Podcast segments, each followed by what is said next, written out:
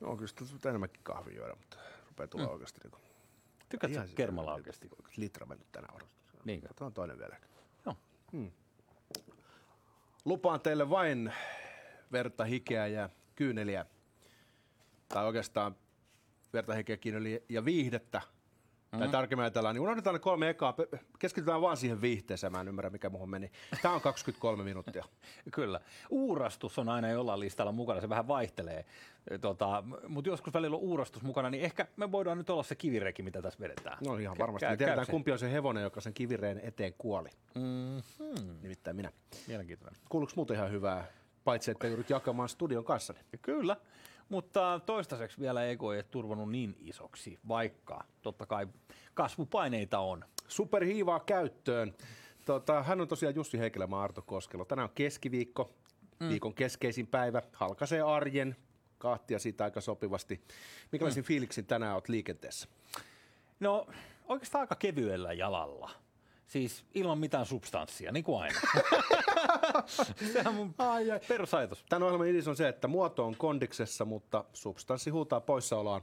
Ollaan siinä Tota, mielessä moderni ohjelma. Me puhuttiin äh, mentol-tupakoista joku kerta viime viikolla tai mm. joskus kuitenkin me puhuttiin sunkaan mentol-tupakoista, jotka EU-direktiivillä kiellettiin nyt.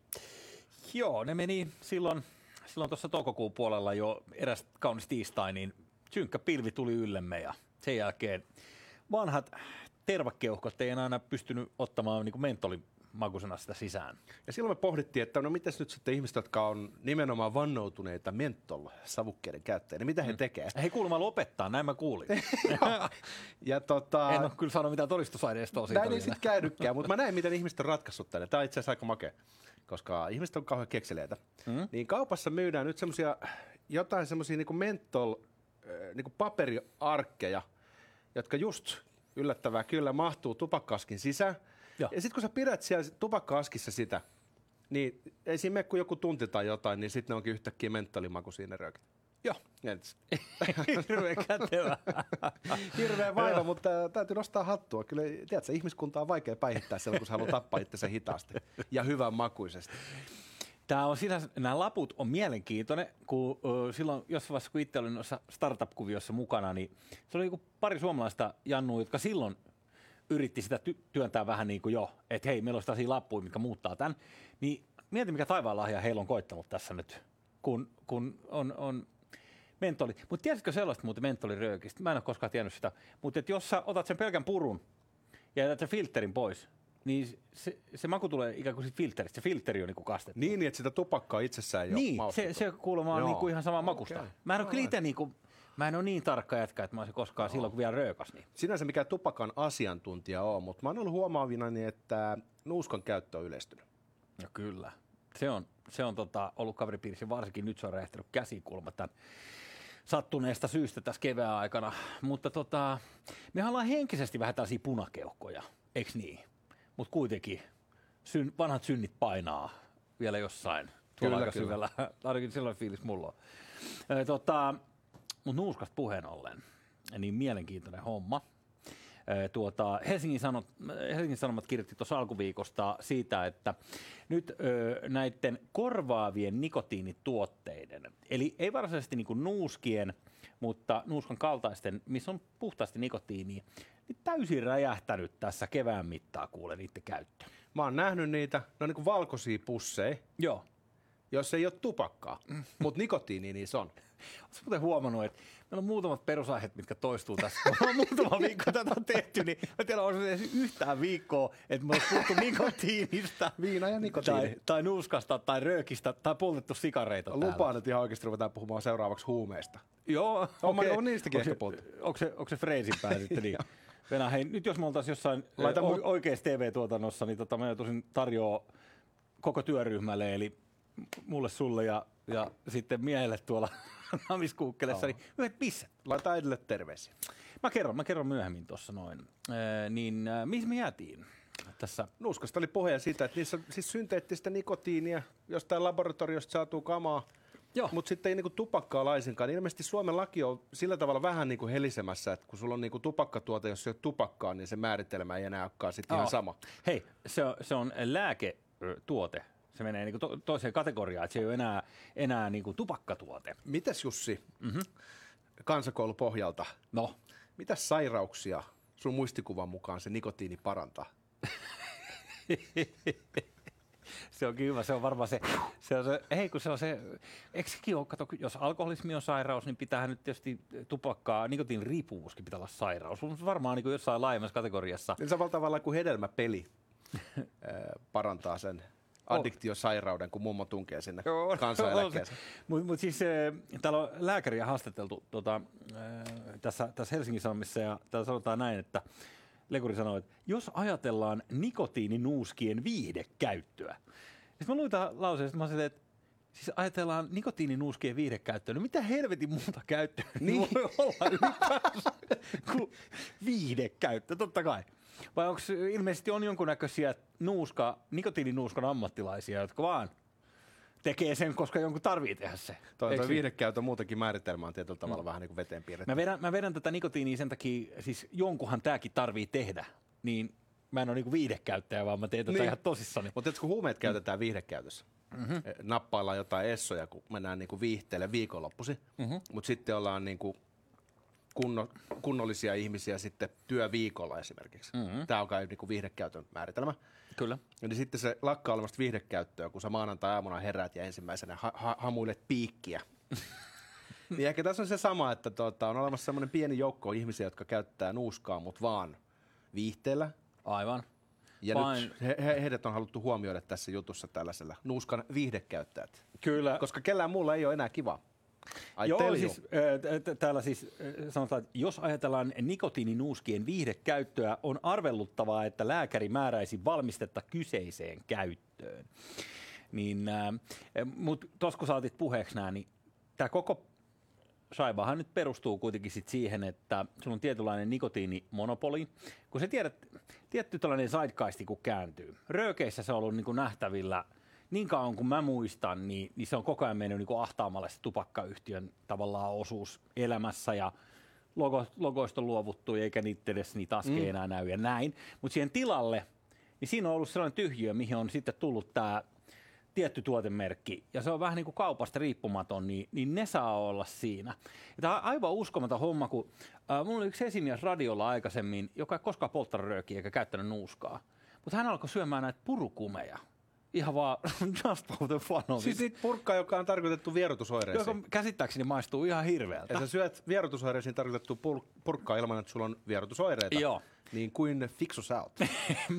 Mä tiedän, mutta hei, onks mikä, mikä näistä nautintotuotteista nyt on niin fiksua? sit Mä voisin tehdä just ton. Joo, mutta hän veti sitä Mitä siis... pahet sulla on? Mulla tää nikotiinipurkka. Aloin tuossa viime syksynä vaan syömään. Ja niin, se maistui niin hyvälle. Niin, mutta mut tälle, ja se oli vuosikausia, kun hän söi sitä. Mä en ole nähnyt hän moneen vuoteen, että mä en tiedä, että onko se edelleen tämä purka-addiktio, niin kuin, mi- miten hyvä. Mutta mut siis, että jos ajatellaan tällaisen niin kuin itsensä jalkaa ampumisen jonkunnäköistä Suomen ennätystä, niin kyllä tossa aletaan olla aika lähellä. Koska siis se on selvää, että niinku, eihän tupakka maistu hyvälle. Mm. Että se joudut opettelemaan niinku sen, sen vetämiseen, ja sehän on niinku No epämiellyttävää. mä sen, sen verran mä sanon, että sikari mun mielestä tuoksuu hyvällä. Mm-hmm.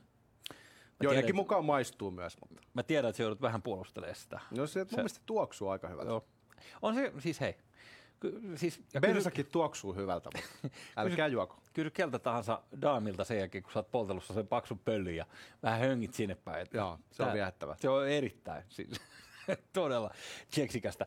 Mutta niin, niin, vielä tähän, tähän tota, aiheeseen, niin tämä on jännä juttu, kun ajatellaan lainsäädännöllisesti, niin kuin otit itsekin tämän puheeksi heti alkuun, että et jos sulla on tupakkatuotteita, niin en- täällä on, täällä on niinku tieto, joka hämmentää, että viime vuonna tulli ei, niin on tasan nolla tapausta siitä, että takaverikoidaan tällaisia ö, nikotiini, ö, puhtaita nikotiinivalmisteita ilman tupakkaa, eli, eli just näitä uusia tuotteita.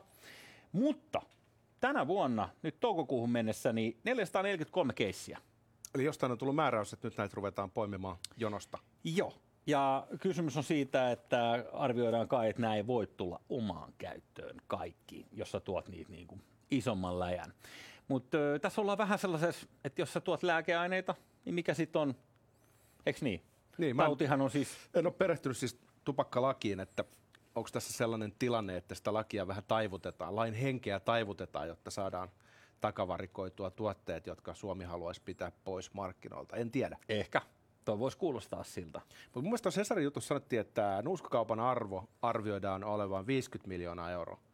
Niin mm. mä että, että kun on katsonut paljon sitä niin kuin liikkuu ja paljon sitä käytetään, niin kuulostaa aika vähältä. Mä niin uskaltaisin melkein sanoa, että se on 50 miljoonaa pelkästään Helsingissä. Ehkä. Lätkäpelaajat jo melkein nuuskaa sen 50 miljoonaa. Siis otat kaikki A-junioreista lähtien se ja vanhat lätkäpelaajat, niin me aletaan olla aika kotona. Mä tiedän, että sä oot vanha valtiovastainen vehkeilijä, mutta kyllä mulle maistus ne verotulot, mitä siitä saisi sitten mm. kuitenkin. Jos senkin sitä käyttää ja Ruotsin raja mm. pysyy mm. auki sen takia, että on Schengen-sopimukset mm. ja kaikki muut ikävät Euroopan unionin perustamissopimukset, niin ehkä sitä pitäisi mun mielestä Suomessa niin kuin legalisoida ja pistää se vaan verotukseen, niin saataisiin edes jotain mm. fygyä siitä. Niin, toi on hir- hirveän suhteellista, että Suomessa kaupallinen radio, sen liikevaihto on suunnilleen 50 miljoonaa vuodessa. Et, et, mm, et mikä sitten, saman verran vaihtaa yksi tällainen City Marketti, keskikokoinen City Marketti mm. käsittääkseni, niin tuolla on niin sa- samaa suuruusluokkaa. Niin, alkon liikevaihto niin. sentään on yli miljardin. Mm. Kyllä. Ainakin. Vähintään. Hei, Joo. siirrytäänkö tupakkatuotteista tuota, avaruuteen? No, ehdottomasti, su- sujuva vaihto. Laitetaan tuohon, tota, katsotaan jos me saadaan kuva. Onko tuttu planeetta? Kuva avaruudesta. Eikö tämä ole joku näitä meidän aurinkokunnan planeettoja? Siinä on kuule Tellus ja se on, se on maaplaneetta ja siinä on Yhdysvallat tietenkin. Kaik, niin kuin kaikissa kuvissa kuuluu olla Yhdysvallat keskellä. Mielenkiintoinen juttu, toi EFL Science-julkaisu kirjoitti siitä, että kun astronautit menee avaruuteen, mm. niin sillä, että ne näkee sellaisen ison kuvan, missä se maapallo jöllöttää siinä avaruusraketin ikkunassa, niin silloin on pysyviä muutoksia heidän mielessänsä. Ah jaa. Okay. Et näkee sen, että et, et ensinnäkin se ilmakehä, sen ison pallon pinnalla on äärimmäisen ohut kerros. Ne näkee sen kokonaisuutena, niillä tulee sellainen jonkinlainen äh, syvä kokemus siitä, että me ollaan todellakin samalla – samassa pelastusveneessä, koko ihmiskunta, koko luonto, ja ne Joo. palaa vähän muuttuneella mindsetillä takaisin. Ostat sä tämän läpä vai onko tämä tämmöistä niinku hippipölinä? No mun mielestä tuo voi tehdä internetissä paljon yksinkertaisemmin. niin. Hei, sä just näytit tuon kuvan. Mikä tuossa nyt on? Mikä se, miten se mukaan muuttuu, jos me menen katsoa sitä kauempaa? Jos ton saisi vielä pyörimään vähän 3 d niin se olisi melkein sama kokemus. Menkää Google Earthiin ihmiset, hei oikeasti. Mä menkää itseenne. Mutta mä en tiedä, onko se mm. sitä, että onko astronauteiksi päätyy ihmisiä, jotka on valmiiksi jo jollain tavalla äh, poikkeuksellisia ja sitten heillä tämmöinen reaktio tulee. Mutta on ilmeisen yleinen astronauteilla, että kun he palaa, niin he ei enää ajattele kauhean nationalistisesti esimerkiksi, että Joo. ajattelisi, että nyt kun olen saksalainen, niin meidän pitäisi ottaa Puola. Vaan he alkaa näkemään tämän ison kuvan ja, ja, ja tota, mä mietin vaan sitä, että kun kuitenkin tämä on tämä yksi systeemi, mikä me nyt paskotaan yhdessä, Joo. ja sitten kaikki maat vetää niin kuin Klausewitsiläisesti himan päin silleen sosiopaatteina. Mikä niin, Klausewitsiläisesti? No se semmoinen, että sota ulkopolitiikan jatkana, semmoista niin itsekästä politiikkaa. Aha, no. Niin meidän on vaikea löytää tämän koko luokan ratkaisuja, niin olisiko se ratkaisu se, että Elon Musk veisi kaikki käymään siellä ylhäällä? Niin, niin kaikki, oi, nyt, nyt ymmärrän. Ois kuusi tyyppiä kerrallaan. Ei kestä kauan. Hei, ähm, tuo on hyvä idea. Mutta siis viittaat tässä nyt siihen, että se yksi epäonnistunut taidemaalari Itävallasta olisi kannattanut myös niin lähettää... No sen olisi ehkä voinut ampua Marsiin asti. niin se voisi olla one way ticket. Ehkä out, mutta et, hän olisi palatessaan saanut, saattanut huomata jotain tuollaista. Mutta eikä to, toi sinänsä yllätä mua, mutta on makea kuulla. mutta tämä kansainvälinen avaruusaseman porukka, niin käsittääkseni se on kuitenkin kollaboraatio, missä on niitä kansallisuuksia on paljon. Ja mikäs tämä on tämä Twitterissä kunnostautunut tota kanalainen, en muista nyt suoraan tätä seuraa sitä Twitterissä, mutta tämä, joka sieltä ISSltä lähetti niitä kuviakin. Ah, joo. Mm, se joo. Jannu. Se, se tuntuu just sellaiselta maailmaa sylevältä tyypiltä, joka, joka niinku ymmärtää kaiken. Se, mikä näissä omituista näistä astronauteissa, on se, että et nämähän on niinku siis ihan jotain niinku superyksilöitä. Mm, kyllä. Et jos ajatellaan, että kuinka vaikea on päästä vaikka hävittäjälentäjäksi ilmavoimiin, niin äh, sulla voi olla kaikki osaset niinku täydellisesti kohdillaan, ja sitten sulla on vasemmassa silmässä jonkunnäköinen häilyvä piilokarsastus, joka silloin tällöin esittäytyy, jota sä et ole itse ikinä huomannut. Sulla on täydellinen näkö muuten, niin se on sama tie, että okei, koskelo out. Ja sitten sen lisäksi, että pitää olla terveyskondiksessa, niin ne psyykkiset valmiudet on sellaisia, jotka rajaa suurimman osa meistä muista niin kuin saman tien pois. Meinaat että se on hyvä asia, jos sä friikkaat siellä avaruusasemassa mä haluan irrottaa. Klaustrofobia tai sitten vaan raivokohtaus ilman mitään syytä, niin kuin perus perusoma. Niin sit, tota, heillä pitää olla vähän niin kuin paineensietokykyä. Sitten heidän pitää olla sen lisäksi hyviä älykkäitä, kun pystyy sitten insinöörinä ratkomaan niitä ongelmia siellä Joo. avaruudessa. Niin onhan nyt aika valikoituu porukkaa, mikä voisi osittain selittää sen, että mm. heillä on niin kuin tällainen alttius kyetä näkemään suurempi kokonaisuus ja sitä kautta vetää johtopäätökset, koska on sitten vähän tyhmää, että me täällä murhaisena soditaan keskenämme. On, se on kieltämättä, toi on, toi on hieno kela. Mä vaan siis mietin sitä, että tämän kaiken lisäksi, mitä sä luettelet, niin näillä pitää olla siis äärimmäinen kyky ö, sietää epämukavuutta. Et en tiedä, minkälainen ö, on esimerkiksi vessassa käynti tuolla painottomassa tilassa, no, mutta se saattaa olla. Kupliva. Sanotaan, että jos jotain hirvittää mökin puuseen näin kesää vasten, kun ajatellaan. niin, niin. Mä luulen, että se voi olla aika piinatseja, että, että siinä vaiheessa, kun palataan maan pinnalle ja se painovoima alkaa sua vähän masentaa kuulemma siinä sitä aina vetää mieleen apeeksi, että kun siellä ylhäällä oli niin siistiä, niin veikkaa, että Polsenin vessa on kuitenkin ihan niin tervetullut uutuus. Pari pointtia tähän, jos sallit. Kyllä. Ensinnäkin, eikö meidän kannattaisi lähettää kaikkein niin väkivaltaisimmat ja urpaammat tyypit avaruuteen, koska siinä on iso riski, että ne ei palaa. Ennen lähetti Australiaan, niin. mutta nyt, nyt ne suoraan Siberia, avaruuteen. Australia, Siberia. No okei, okay. ehkä kuitenkin lähetetään Siberia valioyksilöt sinne ylös. Mutta toinen, no. mitä mä halusin kiinnittää huomiota, on se, että satutko katsomaan, kun tuossa laukastiin se Elon Muskin raketti. En nähnyt peränä soikoa. Tota, sehän ensimmäinen homma, ensimmäinen laukaus meni puihin niin piti laukasta se ja sitten tota, sää ei ollut hyvä tai jotain. Mutta mä kiinnitin huomiota siihen, että ainakin yksi näistä ää, astronautista, jotka sinne lähetettiin, niin oli jo aika silleen niin kuin kuule ikämies-sarjassa.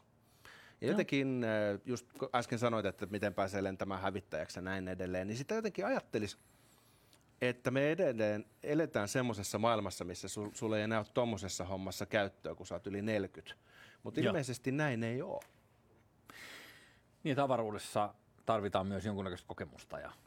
En mä tiedä, tiedätkö, on, onko sitten näin, että nykyään ihmiset pysyy fyysisesti tosi terveessä kondiksessa aina 60 ja yli ja näin edelleen. Onko jokin Joo. muuttunut siitä, että ei enää tarvitse olla, tiedätkö, tietynlaiseen malliin meneviä nuorukaisia, joita sinne laukastaan, vaan pystytään lähettämään ihmisiä, joilla on jo niin kuin varttuneempi mm. kroppa. Koska... Koko, koko maailmasta on tullut siinä mielessä Kalifornia, että kaikki vetää niin kuin terveyssalaatteita, no tämä on nyt väärin sanoa, että kaikki vetää, mutta ehkä tietynlainen semmoinen äh, suurissa kaupungeissa viihtyvä, viihtyvä uraohjusjengi ainakin, niin, niin tuntuu, että kaikki hiotaan ihan toisella tavalla. Niin kuin, jos mietin, miten niin kuin vaikka urheilijat, huippurheilijat on kehittynyt mm. tässä näin.